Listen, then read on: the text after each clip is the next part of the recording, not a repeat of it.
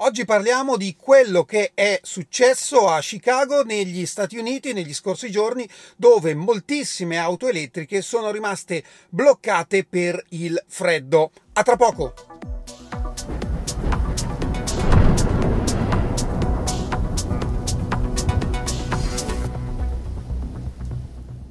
Bentornati a Lampi di Tesla. Qualcuno di voi mi ha scritto chiedendomi di approfondire quello che è successo a Chicago negli scorsi giorni. In particolare molte auto elettriche eh, sono rimaste bloccate dal freddo. Ma ora cerchiamo di capire effettivamente che cosa è successo. Allora, intanto vediamo qualche titolo di giornale per capire il risalto che ha avuto l'evento. Vi dico già che negli Stati Uniti ha avuto un grossissimo risalto. Per quanto riguarda l'Italia, Italia. Faccio vedere giusto un paio di titoli. Eh, per esempio questo, Tesla morte di freddo, Chicago diventa un cimitero delle elettriche. Il secondo che vi faccio vedere, il freddo estremo blocca le Tesla, decine di auto abbandonate per le strade di Chicago.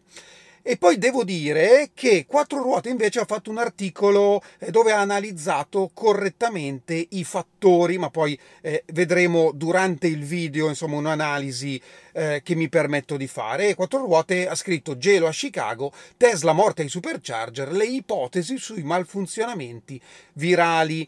Ora cerchiamo di analizzare quello che è successo. Io mi sono un po' informato eh, da chi eh, era lì, nel senso ho cercato un po' in giro le notizie che ho trovato e tra l'altro se volete approfondire vi segnalo un eh, bellissimo video di Out of Specs di Kyle che vi lascio qui sopra dove ehm, spiega mm, per filo e per segno quello che è successo. Allora io intanto ho preso appunti e cerchiamo di analizzare e capire il perché è successo quello che è successo e dove sono stati i problemi e eventualmente come era possibile evitarli. Allora, prima di iniziare, eh, partiamo chiarendo come funziona un'auto elettrica in condizioni di freddo. Parliamo di freddo comunque non estremo, a meno 50 gradi, ma freddo comunque consistente. Nel caso di Chicago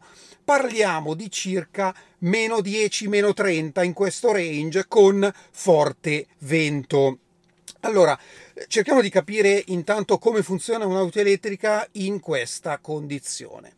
Eh, un'auto elettrica con il freddo soffre di più perché la batteria ha bisogno di essere climatizzata. Quindi la batteria ha bisogno di rimanere in un certo range di funzionamento. Anche se stiamo fermi seduti in macchina, eh, oltre a scaldare l'abitacolo, l'auto consuma energia per scaldare la batteria, altrimenti potrebbe danneggiarsi o comunque eh, non potrebbe funzionare correttamente. Questo è il primo punto da capire.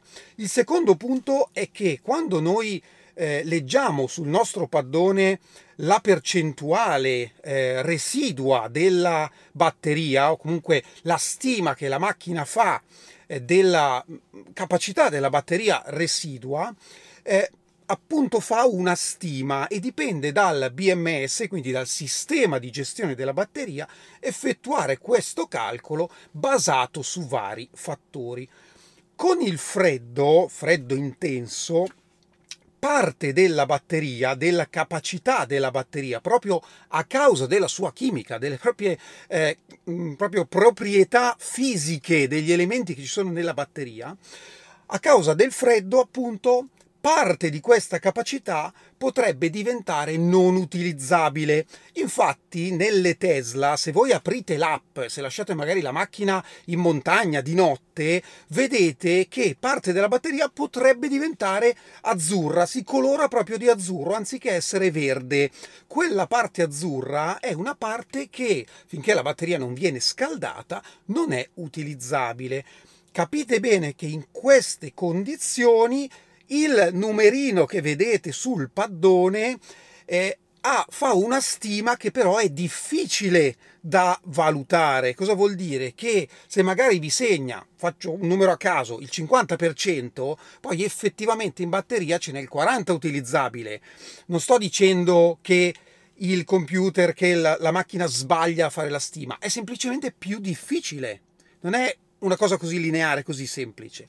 Quindi eh, questo è un altro fattore di difficoltà. Il terzo punto riguarda la ricarica perché eh, nel caso specifico di Chicago parleremo di ricariche ai supercharger o comunque in corrente continua, ricariche veloci. Ora, eh, per caricare in corrente continua, in special modo, è necessario che la batteria sia in un certo range di temperatura. Ora, in base alla chimica, la temperatura ottimale per avere il massimo della potenza disponibile si aggira tra i 40 e i 50 gradi, ma per iniziare quantomeno una sessione di ricarica la batteria non può essere ovviamente a temperature molto molto fredde, cioè voi attaccate e la macchina non carica ci arriveremo tra poco. Ecco, questi sono dei fattori importanti da capire per il funzionamento dell'auto in inverno, comunque con freddo consistente. Ma ora vediamo quali sono i fatti accaduti, cioè quello che è stato rilevato a Chicago. Intanto la temperatura, ve lo dicevo prima, eh, si aggirava tra i meno 10 e i meno 30 gradi centigradi perché quando guardate i eh, notiziari americani ovviamente sono in Fahrenheit quindi ricordatevi di fare la conversione più forte vento freddo che ovviamente eh, non è che facilita la, il riscaldamento delle batterie molte auto ehm, sono rimaste ferme ai supercharger, adesso vi spiego il perché, con la batteria a zero. Quindi, in particolare, molti video sono stati girati a un supercharger in particolare che ha 20 stalli ed è, eh, si vedeva proprio che le macchine non erano neanche collegate e quindi bloccavano la possibilità ad altri di andare a utilizzare i supercharger. Per questo poi si sono create code, innescando una reazione a catena molte di quelle auto, molte di quelle auto, e questo è un punto fondamentale, non erano auto di proprietà, ma erano auto a noleggio utilizzate per Uber o Lyft, che è uguale a Uber. Cosa vuol dire questo? Che eh, i proprietari, chiamiamoli così, guidatori, non hanno, non avevano la possibilità magari di caricarla in garage la notte eh, o comunque di poterla caricare durante la notte a una colonnina eh, magari in corrente alternata perché non erano organizzati per farlo. Quindi il eh, guidatore che vuole per una settimana noleggiare una Tesla e, e lavorare come Uber noleggia la Tesla e semplicemente la usa magari senza neanche sapere come utilizzare la macchina e come sfruttarla al 100%. E questo è un punto fondamentale, quindi la carenza di educazione all'utilizzo dell'auto. Questa valutazione la faremo alla fine nelle conclusioni, però è un punto fondamentale. Un'altra cosa che deriva proprio dal fatto che fossero auto a noleggio Uber e Lyft è che la stragrande maggioranza erano Model 3 a trazione posteriore con batterie LFP. Ora, le batterie LFP soffrono proprio come chimica un po' di più il freddo, ma il problema non è questo, ma hanno un motore solo.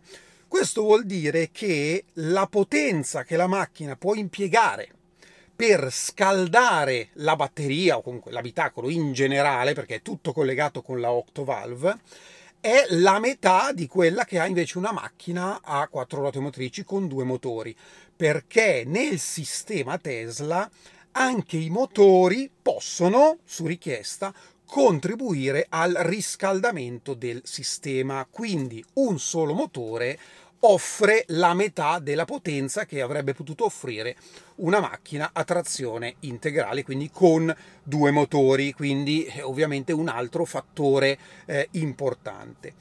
Che cosa è successo quindi eh, effettivamente eh, a Chicago? Che molti guidatori hanno lasciato la macchina molto scarica la sera e quindi quando sono andati a riprenderla la mattina magari l'hanno trovata già con la batteria zero e quindi non sono riusciti a spostarla e questo è un primo fattore.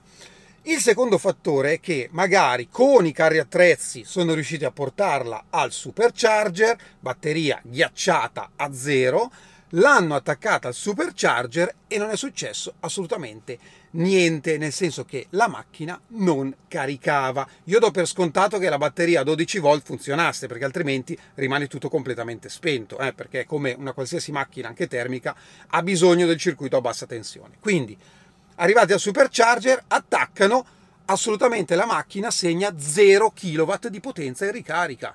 A quel punto, se io non so come funziona la macchina e come funziona la ricarica, cosa faccio? Stacco, riprovo, stacco, la metto in un altro stallo, riprovo, penso che il supercharger non funzioni.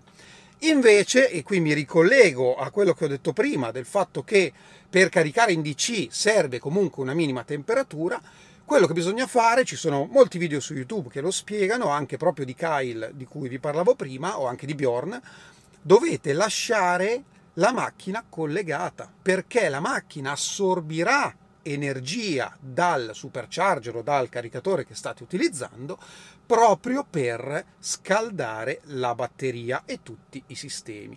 Attenzione perché se la macchina è molto fredda ci possono volere anche 30 minuti, 40 minuti per iniziare la ricarica.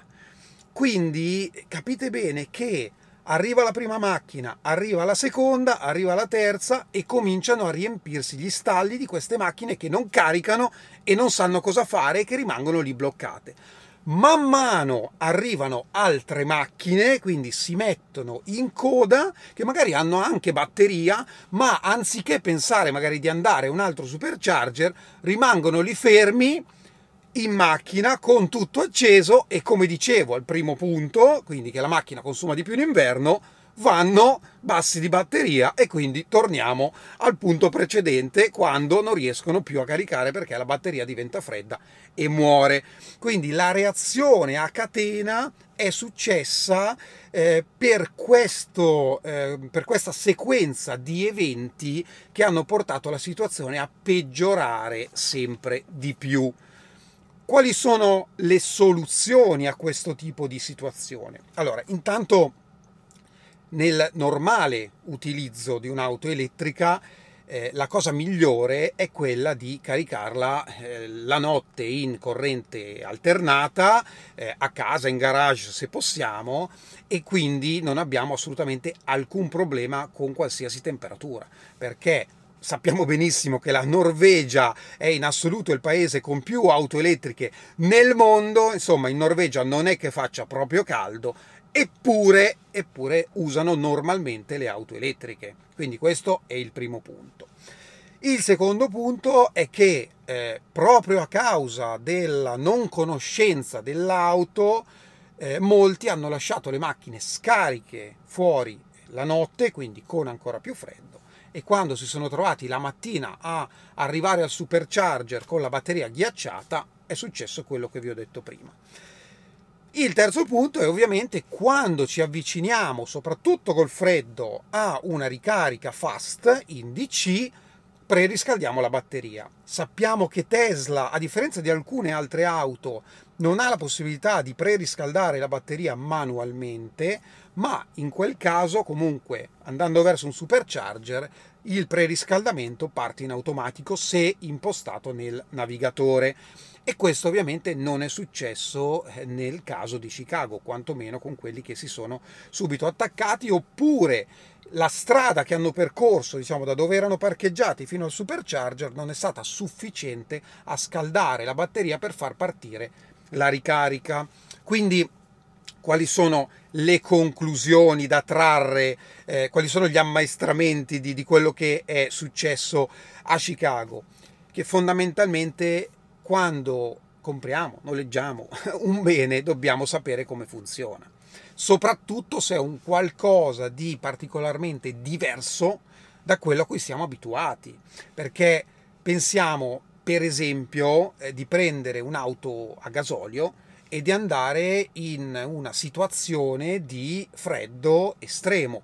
Se non mettiamo additivi oppure il gasolio artico che si trova di solito in zone di montagna, è molto probabile che la mattina la macchina non si accenda.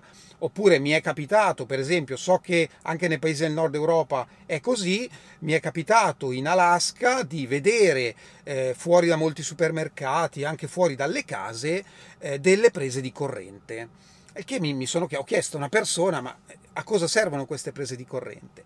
Mi hanno detto che ci attaccano le macchine la notte, proprio le macchine davanti hanno una spina, hanno una modifica, vengono attaccate a queste prese di corrente e eh, la macchina ha un sistema che mantiene la coppa dell'olio a una temperatura che non è sotto zero, in modo tale che la mattina la macchina si accenda senza problemi. Quindi vedete che non è una questione di auto elettrica, è una questione di conoscere il mezzo che stiamo usando. Quindi fondamentalmente l'educazione del guidatore che prende una macchina elettrica o una qualsiasi altra alimentazione, perché se io compro una macchina a metano e non so che la domenica, faccio un esempio, eh, i distributori sono chiusi e poi mi lamento del fatto che non ho potuto fare un viaggio di domenica usando il metano, eh, la colpa è mia, che non mi sono informato su come funziona la distribuzione del metano. Ripeto, è un esempio. Eh. Il secondo punto è che effettivamente il problema c'è stato. Cioè, non è che eh, è colpa dei guidatori, punto e fine. Il problema è reale, è stato reale. Ok, tutta una serie di condizioni che hanno portato al problema. Tra l'altro, tra l'altro, eh, anche altre eh, postazioni fast di Electrify America hanno avuto molti più problemi perché si sono bloccate proprio le colonnine e ci sono state macchine parcheggiate per due o tre giorni alle colonnine ferme perché non riuscivano a spostarle. Quindi eh, il problema c'è stato, sicuramente sarà un, un, oggetto di discussione, di miglioramento di tutto il sistema in generale, ma ripeto, secondo me il tutto parte dall'educazione del guidatore all'elettrico, perché ovviamente è una tecnologia nuova che va conosciuta, che funziona in un certo modo e che quindi deve essere assolutamente eh, imparata. Ecco, questo è tutto, non ci vuole niente di assurdo, di stratosferico, basta semplicemente conoscere il proprio mezzo. Questo è quello che volevo dirvi, insomma quello che ho trovato in giro. Se voi avete trovato altre informazioni scrivetelo pure nei commenti. Attenzione perché ovviamente se sentite le interviste dei media americani e della gente che si lamenta quando era lì al supercharger, è normale che se io non so come funziona l'auto mi intervistano e dico no ma io sono venuto qui, ho attaccato e non, cari- non carica, è-, un problema di Tesla. E se non sai come funziona, insomma, attenzione a quello che, che ascoltate nelle interviste. Questo è tutto per oggi, io vi ringrazio come sempre e ci vediamo alla prossima. Ciao!